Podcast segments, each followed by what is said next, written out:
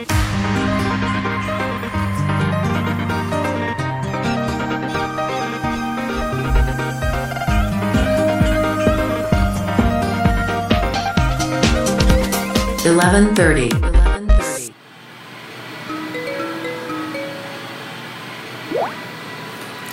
お疲れ様。お疲れ様です。いやー夏ですけどどうですか、はい。そっちは暑いですか？暑いはもうねうん北海道ってこんなに長いのあ長いのじゃなかった。あ のごめん先に先に長いが出ちゃったんだけど。ごめんごめん。ちょっとね暑さにやられてるね頭が。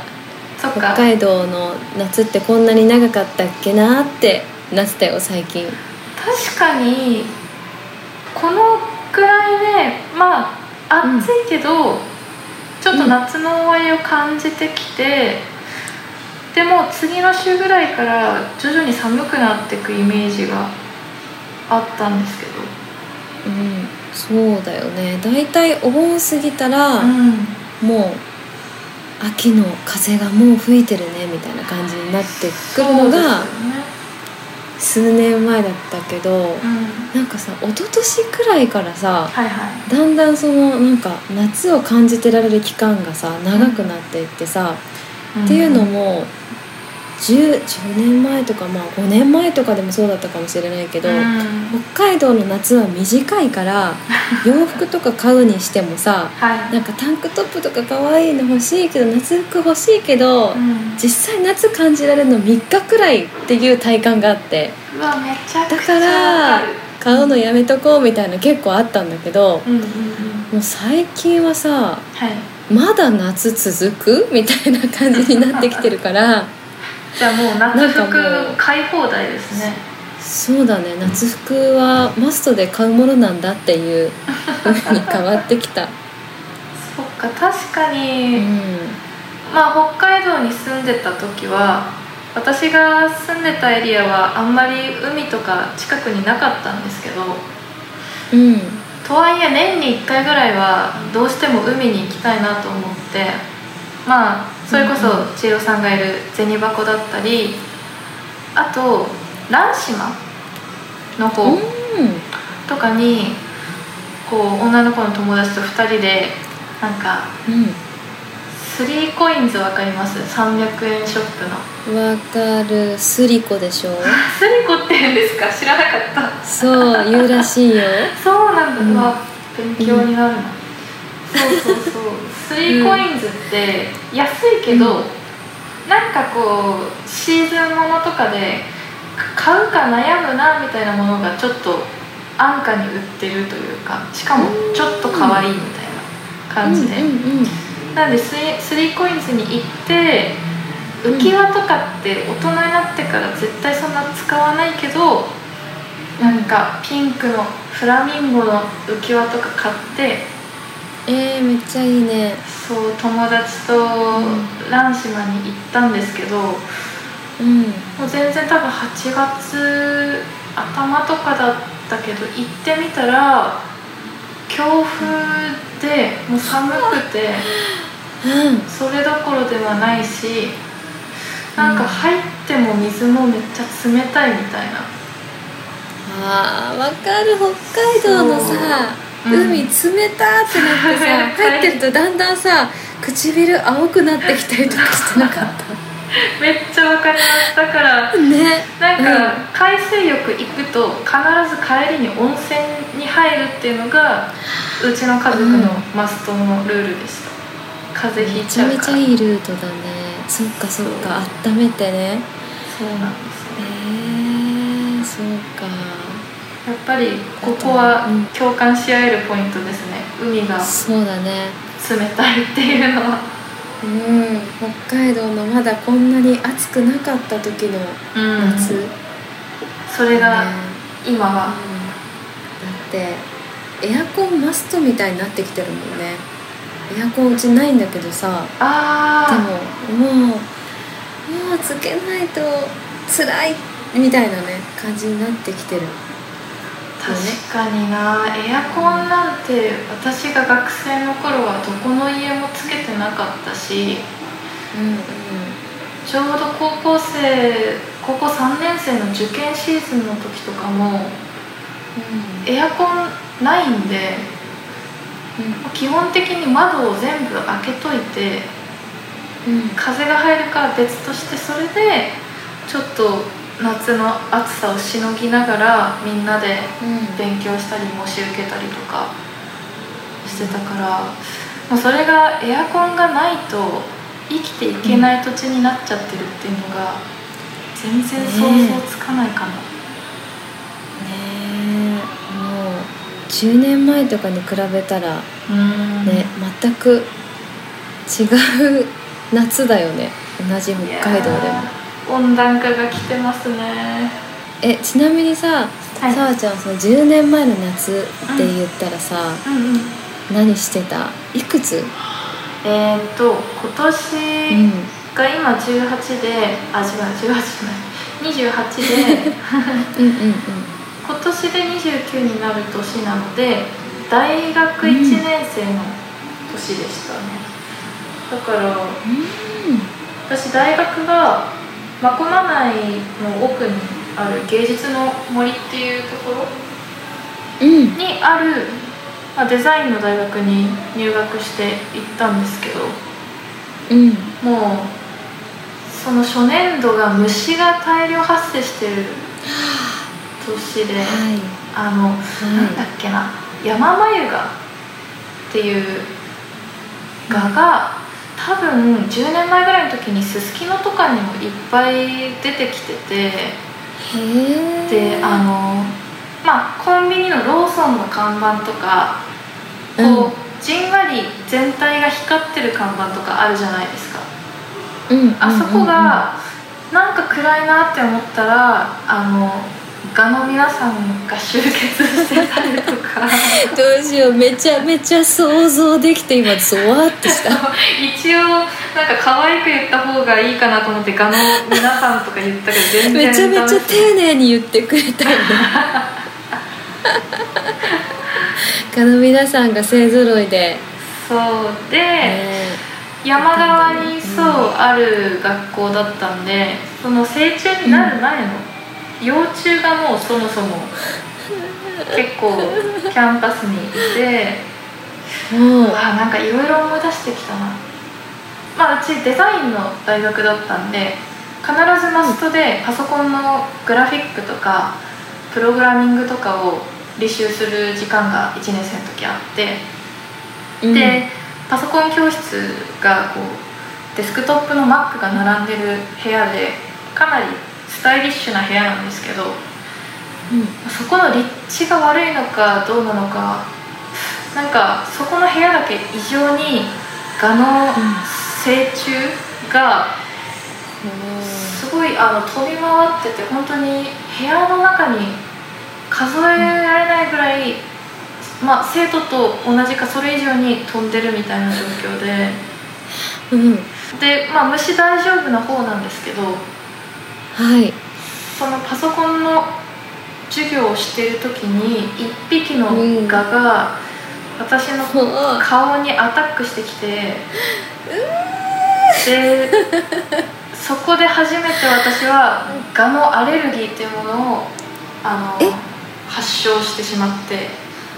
うっそ。もうあの永遠にくしゃみと鼻水とうん。涙みたいな、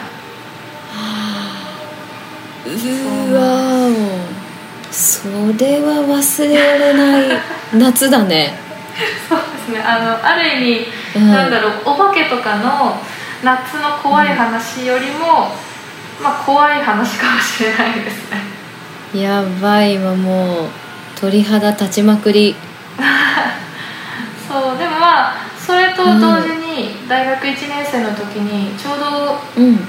まあ当時アマチュアの大会がヤマハで開催されててで、そこにエントリーしたのが沢の始まりなんですけど、うんうんうんうん。その大会のネットの予選が通って大会に勝ち進んでっていうのもその年だったのでうん。ちょうど夏に初めてうん。当時あの拾い上げてくれたディレクターの人と初めて中島公園の近くのホテルでミーティングしてへえなんだかよくわかんないけどすごいいいもの持ってると思うんだよねみたいな話をされてなんか当時はうさんくさいなとか思っちゃったりなんかってこんな感じなのかなみたいな。そうそうそう本当に音楽活動も全然スタートしたてというかもう本当趣味程度でやってたので、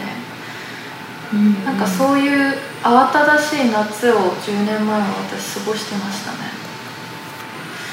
だからいろいろと人生のターニングポイントになってたのが10年前の夏ぐらいなのかもしれないです。自分は。うわーいいね。暑いね。ねえ。千尋さんその時って北海道戻ってきてましたか、そうなんか私もさ10年前の夏何してたかなと思って今さパッとねうん。当時やってたはいはい「毎日がいくら丼」っていうアメブロを振り返ってみたんだけど 待ってそのタイトル何？うん。ね何だよね自分でも分かんないけどブログタイトル決めようってなった時に降りてきたのがそれだったからそのままにしてめしたんだけど。めちゃくちゃ北海道っぽい ね多分北海道が好きだったからなんか北海道らしいネーミングをつけたかったっていうのもあると思うんだけどあとまあ好きな食べ物がねいくら丼だから、うんうんなんか毎日とびきりハッピーみたいな感じでつけたんだけどはいはいはいそうでそのブログのさう2013年の夏遡ってみたら、ちょうどね北海道戻ってきた翌年だったのよね、ああそうなんだ、そう。で当時なんかうん。エアジーでねお「リストアップ」っていう番組をやらせてもらってたりとか、うんうんうん。あと「ナウンドネクストっていう、うんと新人アーティストを紹介する番組をやらせてもらったりとかあもうその時ちょからうどし始めてた。ええ MC 業というかメディア関係の仕事も入ってたんですね、そうだね。そのパーソナリそれまではラバーズソウルとしてアーティスト番組をやらせてもらってたんだけど、あのパーソナリティとしてヤジの番組を持たせてもらうっていうのをなんか多分ちょうどし始めた夏だったのかな、ええ面白い。そう。でなんかすごいね毎週末ライブみたいなのもやっててめちゃくちゃ精力的に。やってたね。なんかうん。本当にブログを振り返ってみると土曜日はなんか札幌ファん？ファクトリーホールか。ファクトリーホールでやってた七夕のなんかイベントに出たりとかまた翌日は、うん、と千歳のレラアウトレットレラでイベント出てはいはいはい。そう。でその翌週は、えっ、とイオン江別のうんうん。なんか駐車場でトラックがステージになってるイベントがあってそれに出てたりとか。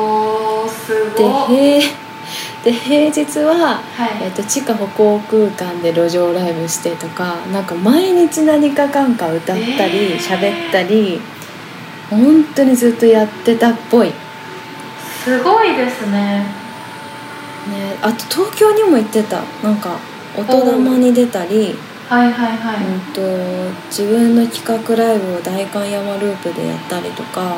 あルーかなりね精力的に、うんやってたね。すごい。確かに今の千尋さんの動きとはまたちょっと違いますね、ねもうねうん。がむしゃらだったね 2013年ってことは私はうん。うん、24歳か、24歳。ああでも一番動く時かもしれないですね、24とか、うん。それぐらい。ねそう。なんかさその時にちょうどお世話になっていた、はい、あるレコード会社のスタッフさんはいはいはいがなんか24歳って一番売れる年なんだよ旬な年なんだよみたいな感じで教えてくれて。そうなんだ。そうっていうのはさうん。って、あのクリスマスケーキってイブが一番売れるじゃんみたいな。24日？ははいはいはい。はい25日の当日よりも24日の方が売れるじゃんみたいな感じで言ってくれて、え。ー、確かにって私はなんかすごいそれ素直に思って 千尋さん可愛いんだけど。でもさまっすぐな目で言ってくれるからさそのスタッフさんもさ、うんうんうん。そうなんだみたいな。でなんかそれでなんかそういうのもあったのかな、はいすごいのでも本当にいろんななんか出会いをうんうん。ものすごいいただいた年だったねそう考えると。その年ってうんん千尋さんあれですか競馬場の CM もうやり始めてましたか？えーあやってたかも。ね。そうですよね、その年か競馬場の CM ソングやらせてもらったの。そうかも。2年連続みたいな感じでしたっそう。で多分、うん。一番最初だったんじゃないあ違うかな。け一番最初だった気がする。ねそうだよね「もう。I Believe」っていう曲だったそうだ。それあの、うん。ま何を隠そう我々が最初にこうきっかけもらったのって札幌競馬場のそのテレビ CM ソングが千尋さんから私に変わった年があって、うんうん。で私があれだ千尋さんにあのーツーマンライブをやりたいんですっていうお願ういをん当時して、うんうん。だってそれも多分8年前とかそれぐらいじゃないですか。うんちょうどそれくらいだと思う。そこから多分こうお話しするような感じにスタートしてるんで、うわーなんかさ泣けてきちゃった私。なんかさお互い頑張ってきたねって思って泣けてきちゃった。いやー確かに。ねなんえかさわちゃんは今東京にいてね。いや そうですね。うん、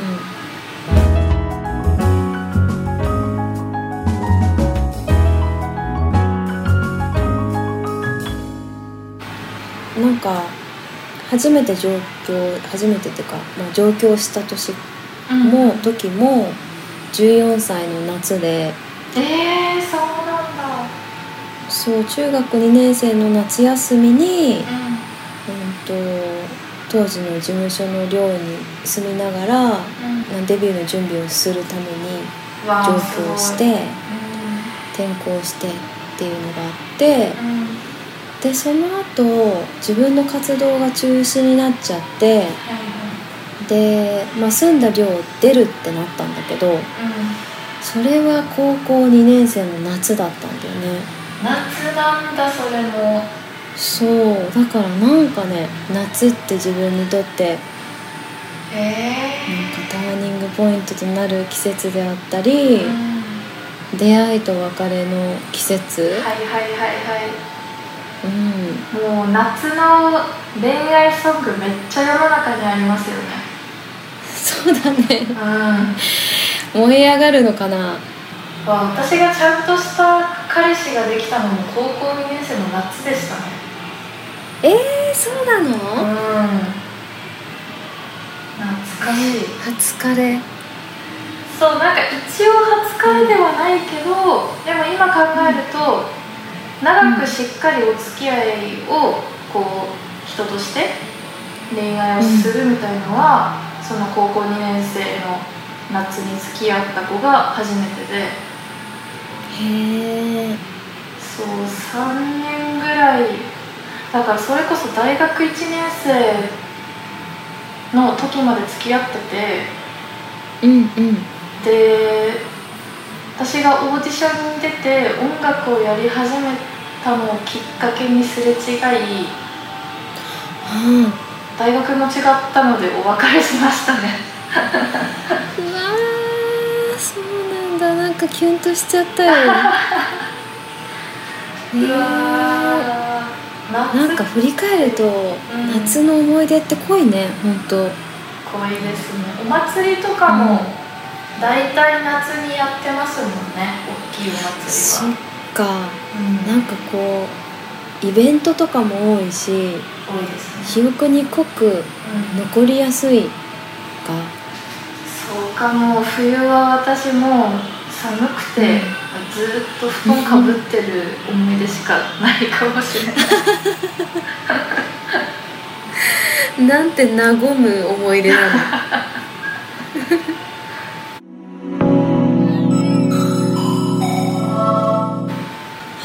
私さこう、うん。銭箱に引っ越してきて初めての夏なんだよね、あそっか。そう。でうん。今さもうすぐ近くに海がある状況でめっちゃすぐ夏感じられるんだよ。けど はい。でも毎日海が近くにあるから、うん。逆にあ夏だなみたいなのがなくって。あ。それを見て。日常になっちゃってるってことですか？そうそうそう、だからなんかあれってなんか海に来たら、うん。なんか特別感みたいなのがすごいあったんだけど、はいはいはい。その特別が日常になったんだなって今日気づいた、なるほどね。うん、でもなんか眺めてるだけだったから、うん。こここまで。はいはいちょっと海に入るっていうところまでをしてあ夏だが来るのかなって今思ってる。確かに今年は入る予定はありますか、えないのさ。ああそうな。ん だないんだけど、うん。作ったらいいかなって思っていや一緒に入りに行きたいけどもう秋まで帰らないしな、ね秋だったら足くらいはちょっといいのかな。どうなんだろう。足でも凍りそうですよね。そうだね。いやー昔はねそれこそ10年前の夏とかは、なんか毎年その水着を新調したりとかしてたこともあったんだけどそうなんだ、もう最近は水着どこにあるっけ？みたいな感じになっちゃってだからね夏を楽しむっていうことをねちょっとやりたいな、短い夏だったからこそ楽しもうっていう気持ちがあったっていうのはあったかもしれないから。そうかも。なんか限りがあるものの方がこうエネルギー注がれるのはあるかもしれないですね。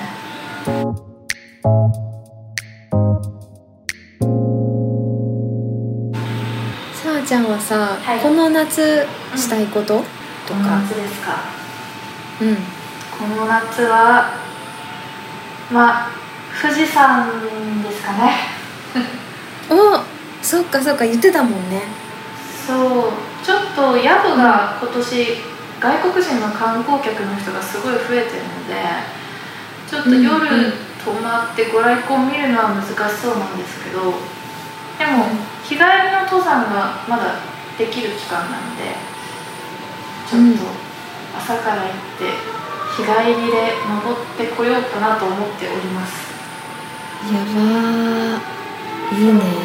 富士山も多分9月に入ったら山登りできなくなっちゃうので、そっか。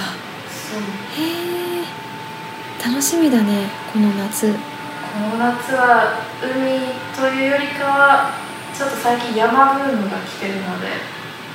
うん夏の山を攻めたいなと思っていますね。かその時にはガには気をつけて。そうですね。うん。ねやっぱ虫も元気になる季節だからな。え。ちょっと気をいつけろんな対策もしてね。はいあの発火をつけていきます、いいね。いいねいいね千尋さんは今年うん。マストでやりたいことありますか、ねえちょっとさ私うん。最近の夏本当にね夏何しようかなって思ってたら夏が過ぎるわけ。気づいたら。そう。ただ、あの浴衣は着れた今年。お花火大会？うん。ほんとね銭箱の豊谷神社っってあってそこのお祭り行く時にあの久々にあのヴィンテージで買った浴衣を YouTube 見ながら着ておいいですね。そう行ったりとかうん。そうヨーヨー釣りしたりとかしてう楽しんで。夏っぽい。うん。あと線香花火したいななんかこじんまり。あ確かにそれは夏が終わる前にやりたいことです。ねうん、うん、かそう考えるとまだまだちょっとこの夏もやることたくさんだななうん。どん。ど んやらないとねちゃう前に終わって夏を楽しもうもう冬が来たら大変ですよ。また寒くなって。やだやだよ長い冬が来てしまうよね今のうちに楽しみましょう、うんだね。うん。アクティブに。アクティブねうん。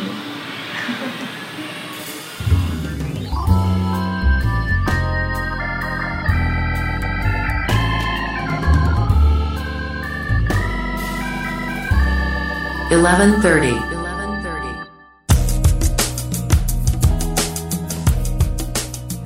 改めましてあ。こんばんは。ちょっとねかぶっちゃいましたけども、まあ今日もも楽しかったね、うんうん楽しかったですね、札幌出身で銭箱在住のシンガーソングライター小沢千尋です。はい。そして札幌出身で今東京に拠点を移しましたシンガーソングライターの澤です。はい。今ねそれぞれの夏を東京と銭箱で過ごしているわけですけども実はなんかね10年前の夏からの10年前に私たち出会ってたんだねっていうねいやーすご発見があったね。いやーちょっとなんか嬉しくなっちゃいますね、本当だよ。あれからさ9回10回の夏をさ超えてきてるんだね私たち。超えてきてるし多分、うん。一緒にライブしたりしてるのも夏あったんじゃないかなねあったね。ああのさ札幌市民音楽祭ってさなかっうた、わーめっちゃありましたね。ねえでなんか同じステージで、うんうん。多分さわちゃんの後が私だったかなんかそんな時もあった気がする。ありましたね。ちょうど。いやー長い期間ありがとうございますいつも。こちらこそありがとうございます。まさかあの夏ねこうやって2023年の夏に一緒にポッドキャスト番組をできてるとは思っていませんでした。驚きです、ね。嬉しい。驚き、ね本当にありがとうございます。でそれぞれの、えー、とお知らせもさせていただきたいなと思っているんですけども、はいえーまず私小沢千尋からえっとですね10月25日に小沢千尋コンサート2023マイカントリーホームが北見芸術文化ホールで決定しています。はい。でこのライブはフルバンドでのライブとなっていてチケットが一般1000円高校生以下500円で現在発売中となっていますあと2ヶ月後おか。あっという間ですね。ねえほん。とあっという間。えっとそうなかなかこのフルバンドでのライブってライブでこう札幌以外に行けることって本当になかなかないのでぜひあのいろんな方に来ていただけたら嬉しいなと思っています。でさらにですねなんとなんと。この小沢チルコンサート2023マイカントリーホーム。お。ファイナル公演がお。決まりました。もう一公演。イエおーイ。めでとうございます。ファイナルがですね、うん。私のはい故郷であるお札幌で決定です。ついに。10月30日月曜日札幌キューブガーデンで開催です。おーキューブガーデン、ねえ。そうなんです。キューブガーデン実はこのマイカントリーホームコンサートっていうのが、うんうん。と北海道文化財団さんの、えー、と協力のもと開催できてるコンサートで、えー、と2021年から3年間ということでやらせていただいたんですけど、2021年の1箇所目が本当は幕別町での公演だったんだよね。でもそれが、うん、とコロナの影響で、うん、あの会場に行けなくなってしまって急遽実は札幌キューブガーデンから生配信をしたんですよ。わありましたね。そうなの。それで、うん、なんかこういろんなこうプロセスの中で最終的にファイナルでまたそのキューブガーデンに戻ってこの日は有観客でできるっていうなんかもうちょっとこのストーリーに自分自身がめちゃめちゃ感動しちゃってるんですけど。いやちょっと私も感動してます今聞いて。本当？嬉しい。そう。でさなんかこの「マイ・カントリー・ホーム」っていうタイトルでなんか自分の故郷に何かこう一つでも小さくても音楽で恩返しができたらなっていう思いだったりとかでずっとやってきたんだけど、まあ、最後その点と点を結んで、ね、自分の出身の札幌でできるっていうのもすごくなんかこう意味を感じているのでなんかこのライブに来てもらった皆さんが、そのライブっていう場所でなんか自分自身心の中にある居場所みたいなものに気づいてもらえたらすごく嬉しいなと思っています。このあのライブ情報詳しく決まり次第どんどん私のホームページにアップしていきたいと思っているのでぜひ小沢千尋で検索するとすぐ出てくると思うのでチェックしていただけたら嬉しいです。よろしくお願いします。ぜひ皆さん行ってください。ありがとうさわちゃんえっとさわの方はですね毎年7月が、あの夏のツアーをバンドセットで回ってたんですけどちょうど、うん。この間7月30日がファイナルの札幌公演であのまずはね来てくれた人ありがとうございますって感じなんですけどそして今まで「サワ」っていう名前の音楽活動だけをずっとやってきてたんですけどあのこの間ユニットを新しく始めるっていうのを発表しましてうんうん。で本当ね去年の夏ぐらいからずっと構想があったんですけどあの「Nobody's Island」っていう名前でユニット活動を秋からスタートします。で私とあと今自分のバンドでも一緒にやってるたくまドロップスの2人であの音楽を作っていくプロジェクトでで実はすでにあの千尋さんからねあのお仕事をいただいた時に、うん、リナピーチャンネルっていう、はい、ARC のねパーソナリティをやってる皆さんのスタンド FM ですね。そっちの BGM を作ってほしいと千尋さんからご連絡いただいて、はい、そうその BGM の制作もこのユニットでやらせてもらったりちょっと陰でねいろいろ。いえいえこちらこそ楽しかったです。でそのユニットでリリースが秋からちょこちょこ始まっていくんですけど10月の頭からまだちょっと解禁はされてないんですけど車で北海道から九州まで全国ツアーをちょっとする予定で約1ヶ月間かな。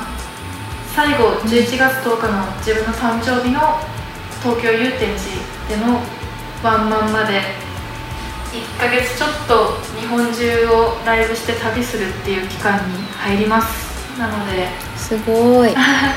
ちょっとねあのなかなか時間を取らないとこういうことってできないと思ったので今年ちょっとチャレンジするんですけど、まあ、この音声を聞いてくれてる人も日本のいらいろんなところにいるかもしれないのでぜひぜひ今までライブをしてこなかった場所に多く足を運ぶので聞きに来てもらえたらとっても嬉しいです。そちらの詳細も後日発表になるのでぜひ SNS 等でチェックしていただけると幸いです。なんかさまちゃんのライブで感じてなんかぜひどうだったかを聞かせてほしいですね。このポッドキャスト番組のねなんかメッセージとかでも。確かにみんなのねコメントを載せれる場所がありますから、ぜひぜひ、ね。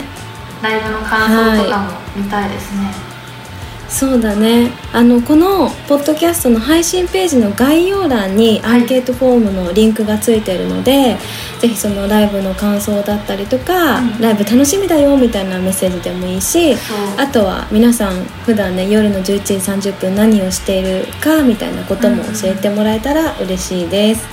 ぜひぜひあのはい。喋ってるのはね我々ですけどちょっと参加型というか、みんなが投げてくれたテーマで喋ることもあるので、ぜひね気軽にコメントしてもらえたら嬉しいです。はい。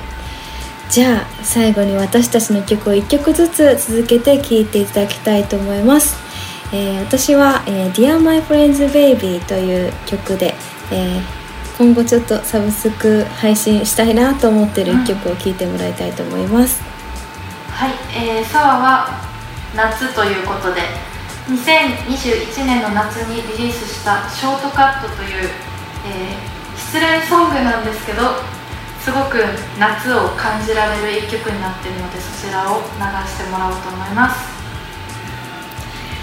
それではまた夜11時30分にお会いしましょう。小沢千尋とサワでした。おやすみなさい